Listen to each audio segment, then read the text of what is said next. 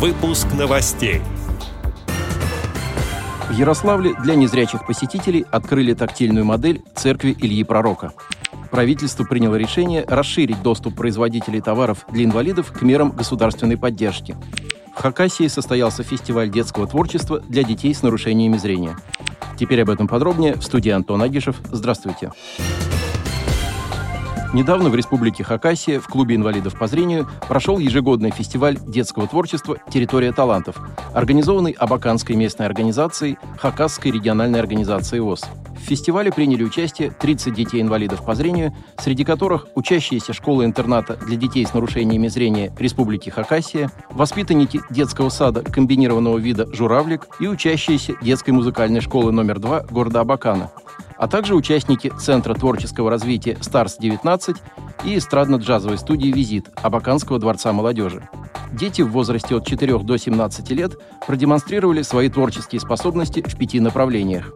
Это вокал, музыкальные инструменты, художественное слово, театр и декоративно-прикладное творчество. В завершении фестиваля его участникам вручили дипломы и сладкие подарки от Абаканской местной организации ВОЗ. 22 мая на Советской площади в Ярославле открылась тактильная модель церкви Ильи Пророка. Ее установили в рамках проекта «Особый взгляд на Золотое кольцо», созданного благотворительным фондом Алишера Усманова «Искусство, наука и спорт» и Министерством культуры. Храм Ильи Пророка возвели в середине 17 века на средства купцов Ванифатия и Ионикия Скрипиных. Сейчас он входит в состав Ярославского музея-заповедника, который представляет собой собрание памятников архитектуры 16-17 веков. Ансамбль церкви Ильи Пророка ежегодно посещает до 100 тысяч туристов. С 2005 года он является объектом всемирного культурного наследия ЮНЕСКО. Копию подготовили в мастерской тактильных моделей Михаила и Ольги Шу. Модель создали из бронзы. Она весит 35 килограммов, а ее высота составляет 48 сантиметров. Постамент выполнен из мансуровского гранита. Торжественном открытии тактильной модели приняли участие директор Департамента культуры Ярославской области Марина Васильева, директор Ярославского музея-заповедника Наталья Левицкая, руководитель программы «Особый взгляд» Ксения Дмитриева и председатель Ярославской областной организации ВОЗ Александр Осипов.